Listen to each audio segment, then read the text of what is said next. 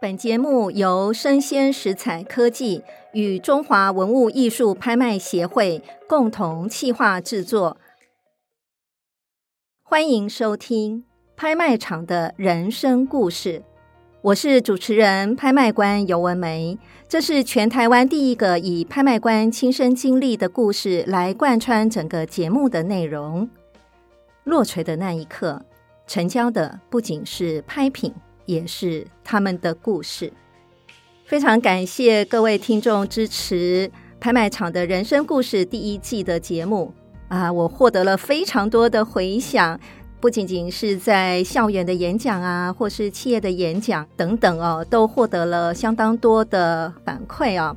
那回想起我在第一季的时候呢，节目其实有提过，在二零一四年底啊，中华文物艺术拍卖协会那时候的创会，那文梅呢受邀担任了顾问。那后来呢，我也加入了这个协会担任会员。那慢慢的呢，也熟悉了会务之后呢，在第四届担任副理事长。呃，非常荣幸呢，在二零二三年的二月就当选了中华文物艺术拍卖协会的理事长。你看这个人生的故事啊，真的非常的呃不可思议，对不对？从一个嗯，刚开始呢，只是担任协助的一个工作啊，慢慢的呢，呃，自己呢还要来当家做主哦，所以我就在思索说，哎，那我们拍卖场的人生故事呢，第二季呢，我们在企划的时候，是不是要让这个协会里面呢，里面呢有很多的拍卖公司，那这些拍卖公司的拍卖官呢，哎，我又要一个一个的呢邀请他们来上这个节目啊。一起呢，来聊一聊拍卖场的人生故事。那么，在一个拍卖会的举行啊，要多少的人来参与呢？其实，整个的拍卖会啊的主角啊，今天呢，我就来稍微介绍一下哈，让这些角色呢一一登场啊。所以呢，今天的节目呢，我们就来谈拍卖会的角色登场。那么有哪些人物会出场呢？我们慢慢听下去啊。好，那我们在第一季的第十集里面呢，之前有谈过哦，拍卖公司，也就是所谓的拍卖人呢。那这一集呢，我们就来谈一谈哦，其他的角色啊。呃，回想起啊，我在二零一七年的时候吧。呃，那时候呢，我主持了一场拍卖会。这一场拍卖会呢，是我们台湾非常重要私人的美术馆的创办人他的收藏拍卖会啊。这一场拍卖会呢，叫做无私奉献啊，凤甲美术馆创办人邱再兴的专场拍卖会啊。那么，在艺术的收藏领域当中啊，不仅仅是品味高啊，然后呢，实力雄厚的台湾藏家啊，其实非常非常的多。那么邱再兴邱董事长呢，可以说是其中最特别的一位哦，因为他是在台湾的电子业哦，他有台湾电子业先驱的美誉哦。那后来他成立了凤甲美术馆之后，哎，他其实呢，对于整个的美术馆资源的挹注啊，嗯，真的是不遗余力哦。因为你知道吗？就是一个美术馆啊，像这样子的私人美术馆，它其实。一整年的营运开销啊，最少最少都是要千万、两千万、三千万这样子哦。那邱董事长呢，大概以他自己自掏腰包哦，已经支持了大部分。那当然，他也想过哦，如果说他要继续支持凤甲美术馆的话呢，他可能必须呢要把他一部分的收藏在市场上流通。那这也就是二零一七年哦。呃，我所主持的这个拍卖会啊，呃，之所以会有邱再兴董事长的收藏的拍卖啊，这个拍卖呢也获得了非常好的成绩啊。那为什么要提到他呢？因为各位，其实邱董事长原来他就是一个收藏家。那么收藏家呢，他把他收藏的作品呢拿出来在拍卖会上。拍卖，那么他呢，身份就变成是卖家，所以呢，我一开始就要跟大家来介绍啊，拍卖场上面的卖家。那当然，所谓的卖家呢，就是他把他收藏的作品啊，跟拍卖公司委托他来销售嘛，哈。那卖家呢，跟拍卖公司之间一开始法律关系其实很重要的，就是说这个卖家呀，他要保证啊，他所委托拍卖的拍品啊，这个卖家是唯一的所有权人。这样子的话呢，才不会因为有其他的所有权人、其他的主张呢，侵害了到时候拍卖公司呢，他上拍的权利哦。所以呢，有一些拍卖公司呢，它会在它的买卖规则里面呢规定啊。那如果说各位听众朋友对于拍卖的买卖规则有兴趣的话，你可以看。就是拍卖公司的网站上面啊，其实你可以看到买家跟卖家的规则。那另外的话呢，还有一个方式呢，就是有时候你会看到拍卖图录，或者是你在拍卖会的预展哦，你会看到拍卖图录。拍卖图录的后面呢，它会有买卖家的规则。哦，那你仔细的研读啊，你就会发现啊，就是每一个拍卖公司，它对于它的卖家跟买家，它的规范是有哪些？那卖家呢，他除了委托拍卖他的收藏之外呢，那卖家，哎，有些听众就会想到，那卖家他到底拍卖作品，他要付多少钱给拍卖公司呢？因为拍卖公司哦，它的收入主要在于手续费嘛，哈，所以呢，卖家应该要付的钱是什么呢？其实呢，卖家呢，一般来讲哦，正规的拍卖公司哦。如果说有成交的话，那卖家呢，他就是要给拍卖公司佣金，也就是手续费哈，一定额度的手续费。另外的话呢，因为你是卖家嘛，所以卖家你会有所得，所以你呢要交所得税。然后保险费用，就是说你的这个拍品呢，如果交给拍卖公司的话呢，啊，那一般来讲，拍卖公司呢，如果说你有拍出去了，他就会跟你收大约是百分之一保险的费用，好，等等。那大部分呢就是这样。那有时候呢，我们就会听到说，哎，那图录费又是怎么回事呢？哈，在这里呢，也跟大家来解密一下啊。图录费呢，就是有一些拍卖公司他会约定哦，如果说呃您是卖家，那你把这个拍卖品呢交给拍卖公司，那拍卖公司呢，他不是要做图录吗？啊、哦，那这图录其实也是有成本的啊，因为他要拍照啊、编排啊，然后印刷啦，还有寄送啊，其实那是有成本的。那这个图录费呢？如果说作品有拍出去的话，那基本上呢，拍卖公司有一些拍卖公司就不会给你收图录费了，哈，因为他有收你的佣金。那作品呢，如果没有拍出去，可能拍卖公司呢会给你酌收一些图录费，哈，一般而言都是这样子。那如果有拍卖公司一开始就跟你谈非常高额的图录费啊，这时候呢，你可能就要小心了。譬如中国有一些拍卖公司，我就听过啊，他一开始呢，他就会告诉你说，哎，你的拍品啊，其实呢。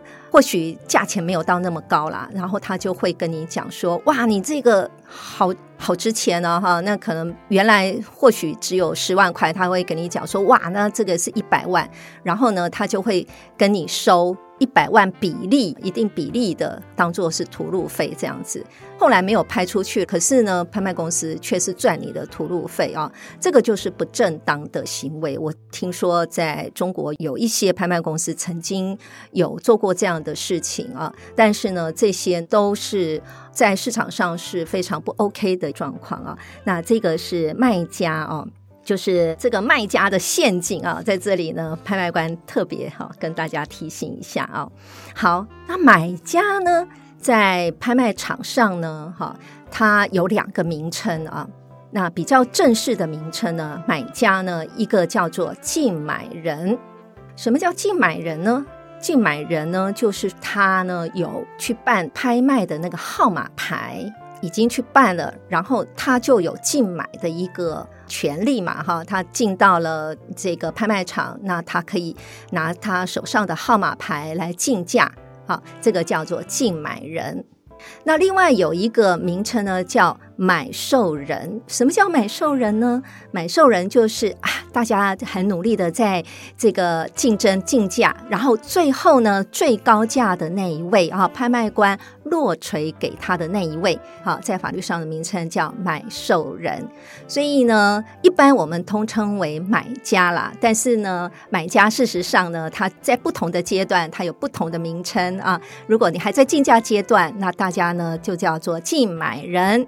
那如果你拍到了这个拍品呢，那你就是买受人。所以买受人呢只有一位，竞买人呢当然是有很多位喽。哈，那么买家呢，他买的方式啊，他还有分几种。有一种呢，他就是他会在拍卖会的现场啊。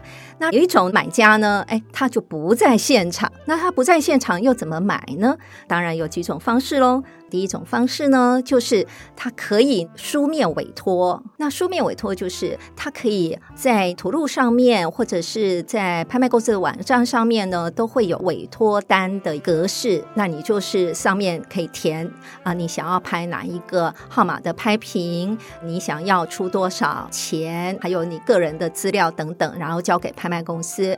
拍卖公司呢，他就会请工作人员呢帮你举牌。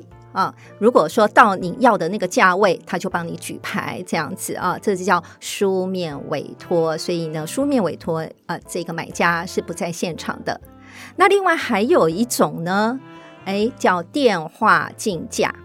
那电话竞价呢，等于说这位买家呢也不在现场，可是他利用电话来了解啊这个拍卖的状况，而且呢，他利用电话来竞价。那当然，接听电话的工作人员也就会帮他举牌，而且呢，也会跟他说啊，说啊，现在已经到了哪一个价位了。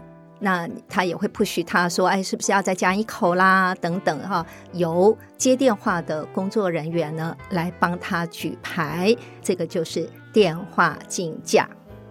那另外一种呢叫做网络出价。现在呢，其实有很多呢在线上网络上面看啊，那网络上面看呢，那一样你也可以登录啊线上竞价。那一样就是现场的工作人员呢，可以帮你哎举牌，好，根据你出的价位，然后他帮你举牌。所以呢，这一个买家呢，就是分有没有在现场，有在现场或没有在现场啊。但是呢，我有遇过一个状况，哎，就是其实呢，那位买家呢，明明就在现场，可是呢，他却是呢要打电话给。在现场的工作人员帮他用电话竞价。有一次啊，我主持一场拍卖会，我记得是拍到这个张大千的作品。那那位买家呢，其实他是他收了蛮多的张大千的作品，只要是张大千的作品呢，其实他几乎都会来关注。那说实在的，我也不认识这位买家，我一开始。我也没有注意到这一位，因为这一位买家呢，其实他非常的低调，他就是坐在现场。可是呢，当我发现啊，就是诶，为什么台上的电话竞价台上面的工作人员呢，哈，跟这个坐底下的这一位呢，他们的拿起来的电话讲话感觉是同步。我后来就发现，原来买家明明在现场。可是他不想让人家知道是他要竞价这个作品，所以他就打电话，啊，要用打电话的方式呢，去遥控我们的这个工作人员呢，帮他做电话竞价。那我就发现说，哇，这位买家在现场，所以我后来呢，我都用眼神。啊，来暗示他说叫他加一口啊，我觉得这招还挺有效的啊，我自己都很佩服自己哦，我竟然会发现这位买家原来他是透过电话来竞价哦，非常的有意思啊。所以呢，买家呢，说实在的，他在竞价的过程跟这个方式的选择啊，其实是也是蛮多元的啊。好，那刚刚有提到买家，他可以在现场，也可以不在现场，他们都可以来参与竞买啊。那另外的话呢，刚刚不是有提到吗？你要竞买，你要有一个条件啊，那个条件呢，就是你要先去办号码牌，对不对？你要先办号码牌。那请问一下，你觉得办号码牌需不需要费用？其实呢，办号码牌呢，对于拍卖公司来讲啊。很多的拍卖公司，他会在他的拍卖买卖规则里面，他会提到你要办号码牌才可以竞价。那么号码牌呢，到底是要多少钱？哈，当做押金你才可以来竞价呢？那每一家公司他定的金额会不太一样啊。有些公司呢，可能定二十万、五十万、一百万都有啊，看每一家公司他办理的规定啊。那有一些呢。拍卖公司呢，它还会把号码牌做分类啊。那号码牌的分类呢，譬如像说你办一般的号码牌啊，它可能是一个白底啊，可能每个形式都不一样了啊，可能是白底黑字啊等等的啊。那有属于比较高价的拍品，譬如像这个拍品是几千万的或上亿的哈，可能的预估价可能会到这里。那它的号码牌呢，你要办的保证金呢，可能就要一千万啊。那大家就会想了，我怎么有可能拿那么多钱啊？就是。这个现金带着呢，那当然像这样子的一个买家哦，基本上他都是用信用卡先刷卡，先刷保证金。那如果说他呃竞买他有买到了，他成为买受人呢，那就是从里面多退少补。如果说你没有买到的话呢，那也没关系，你就。在离开会场的时候呢，那就是用信用卡再刷退啊，那就是办理号码牌。那我也遇过有一个状况啊，就是有一个老伯伯吧，我有一次在主持拍卖会的时候，我就发现啊，哎，这位老伯伯啊，我我没有见过他，我觉得他的是一个生面孔哦。然后呢，他也举手，他要竞价哦。那我就发现呢，哎。我就问他了，我说：“请问先生，哈，因为他没有号码牌，他没有举号他的号码牌，我就问他说：‘先生，请问一下，可不可以出示一下你的号码牌？’然后他才摇摇头，摇摇手说。”我没有号码牌，然后呢，我就跟他讲说，啊、那可不可以请您到服务台去办理号码牌，之后呢，再回来参与竞价这样子啊？那当然呢，就是我也没等他了啊，我就继续进行下去了啊。所以呢，拍卖官呢，其实还有一点哦，就是要很灵敏的判断这一位呢，哈，到底手上有没有号码牌啊？这个中间呢，也是很微妙的哦，因为有一些大买家。他呢，明明有号码牌，可是呢，他在出价的时候呢，他不见得要拿出他的号码牌。我这样讲，可能大家觉得很难理解，对不对？尤其是像这样，有时候大买家，他有时候他就是号码牌拿出来手上晃一下，他也不想让别人知道他出来竞价，所以他号码牌呢，基本上晃了一下，他就收起来了啊。那这时候呢，拍卖官真的就是要严。眼睛要很雪亮哈，看到他有号码牌哦，呃，这个呢，我们就可以接受他竞价了。那在现场的每一位参与的人呢，其实不见得每一位都会办号码牌哦。哈，那不办号码牌的人到底是一个什么类型的人呢？哈，有一些呢，我会发现哦，有一些人呢，他其实呢坐在台下哦，他也没有要竞价。也没有办号码牌，但是呢，哎，这个拍卖官在主持拍卖会的时候，哎，落锤的时候，他们很认真的啊，在资料上面啊，哦就会在那个拍品的资料旁边啊，他就开始在那边写写东西这样子。哦，后来我就发现啊，他们应该是来了解啊这个市场价位啊，市场行情的这些。可能是同业啦，哈，或者是艺术爱好者啊，等等啊，他们是来了解现在拍品的市场价位的哈。那有一些呢，应该是对拍卖会比较好奇嘛啊。那当然有一类是对拍卖官哈好奇的，或是拍卖官的粉丝啊。那往往呢，我对于诶从头到尾都坐在那边，眼睛一直看着我。可是他又没有要竞价的这些人呢，我往往呢，我会在每一个拍品中间的小片段空白的时候呢，哎，我眼睛还是会看一下他们，然后呢，给他们一个微笑。我就发现呢，哎，他们很开心，因为他们发现，哎，拍卖官有注意到我耶，哈，他们就非常开心哦。我觉得，当然就是在呃拍卖会的现场啊，尤其在现场的出席的每一位啊，我都觉得他们愿意花时间，然后进到拍卖场啊，我觉得都蛮需要被鼓励的吧，哈。好，那刚刚提到了买家，那在场跟不在场的买家，那半牌跟不判牌的买家啊，那当然大家都可以选择啊不同的方式呢来竞买，最后呢买受人就只有一位了。那么刚刚有提到卖家呢要支付的费用嘛啊，那现在呢我也来讲一下。那买家要付多少钱呢？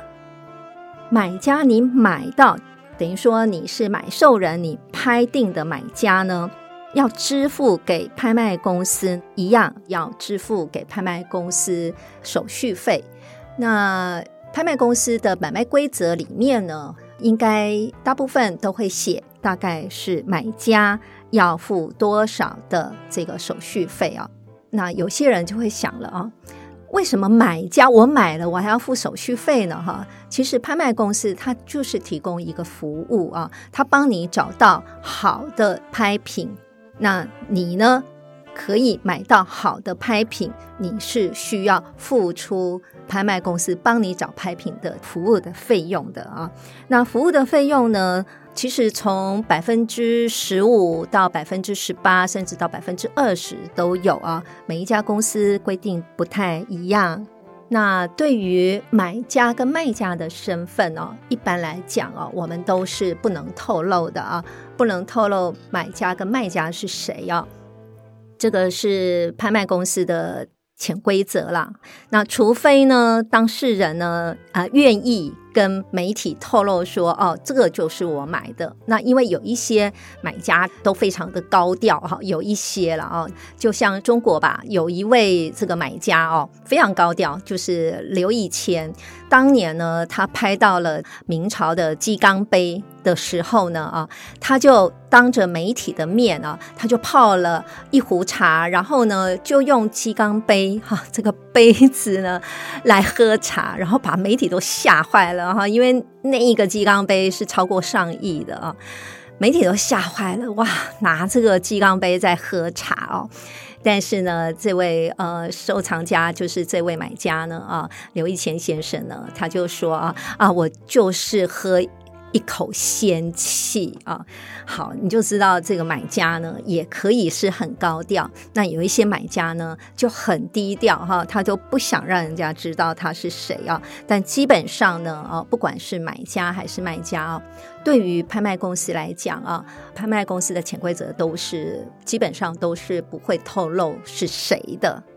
OK，好，那我们刚花了点时间来说说买家，也说说了卖家。那当然，一个拍卖会当中不仅仅是买家跟卖家了啊，呃，另外呢，还有一些周边的服务人员或者是行政的团队啊，譬如像说拍卖会之前都会有办预展吗？那预展的时候呢，可能买家呢都会先来看预展。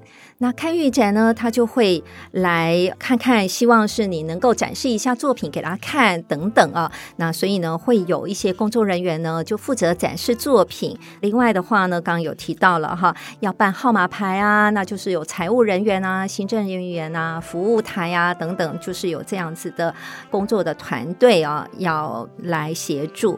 那另外的话，还有一个名称叫书记官。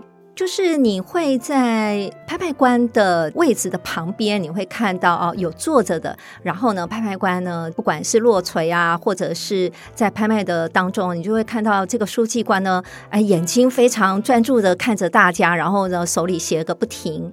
呃，书记官一般来讲都会有两位啊，那两位呢，其实都做一样的事情，他们就是在记录啊，到底拍卖台上面啊，哈，到底是可以看得很清楚啊，就是拍卖会里面谁举牌几号，然后呢，他出多少价钱，然后落槌价是多少，这个就是书记官他要做的事情。那书记官呢，其实他。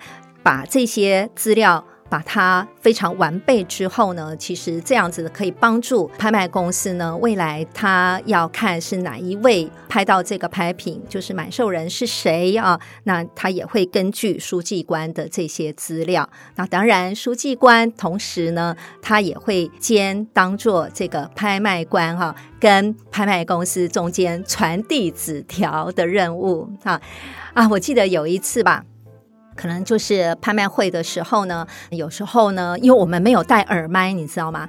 因为有一些朋友啊，就问过我，他说：“哎，文梅，是不是那个你主持的时候啊，就会戴一个耳麦，然后呢，拍卖公司的人就会传递一些讯息给你？”我说：“没有，完全没有，我真的就是完全靠在现场的经验，还有我的判断。”好，还有跟拍卖公司的默契，他们都觉得非常的惊讶。他们想说，他们一直以为我有带一个耳麦，然后呢，随时接受到指令。我说没有，真的没有。但是当拍卖公司的老板有讯息要告诉我的时候呢，啊，那这个时候呢，譬如像有一些拍品啊，可能呢当时是呃流拍，然后跳过了，可是后来呢，可能又有买家说，哎，他想要。拍这个拍品，希望我们重拍。那这时候呢，拍卖公司的老板可能他就会第一写一张纸条，然后请书记官呢递给拍卖官，然后拍卖官看，然后我就会看怎么样安排啊，让这个拍品来重拍等等。所以呢，嗯，书记官呢还会兼一点哈，这个传递纸条的一些任务了哈。好，另外呢再讲一个，就是必定手了。什么叫必定手必其实 bid 哈，呃，就是竞价的意思。那 bidding 呢？bidding 手呢？呃，就是我们会在拍卖会的现场，你会看到站在两边哈，有时候会有。工作人员，那这个工作人员呢，其实每一个人呢，他都有自己的负责看的区域啊。他们就是拍卖官辅助的眼睛，因为有时候呢，一个拍场很大，然后呢，有一些买家呢，其实刚刚我提到，就是他的举牌的动作很细微，那不见得拍卖官可以一次的马上就可以看得到啊。所以必定手呢，一般来讲呢，他就会看到谁有出价的这个动作的时候呢。他就会把手呢举向了这一位，就是竞买人，然后他会喊一声 “bidding”。那这样子的话呢，也会提醒这个拍卖官呢，呃，就是这个方向的这一位竞买人呢，他有出价钱啊。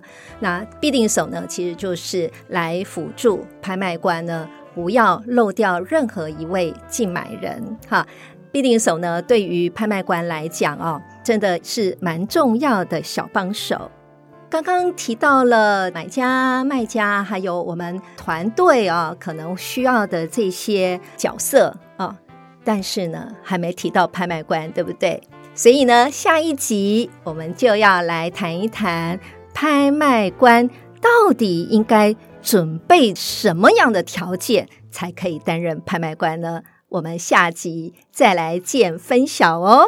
好，那今天呢，我们在节目的最后人生小礼物呢，那我要跟大家来讲一下哦。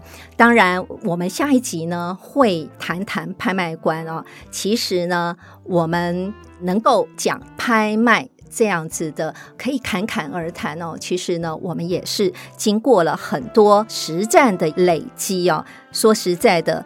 我们这些丰富的经验啊，没有其他的捷径，就只有一场一场拍卖会这样子累积起来的。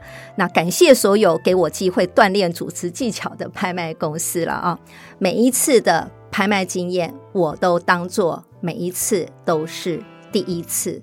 我相信您在人生应付任何的挑战，我们都是兢兢业业，把每一次都当做。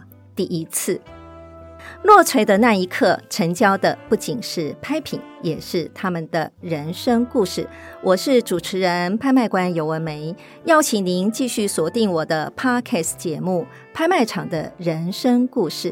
感谢您的收听，期待下一次与您空中相遇。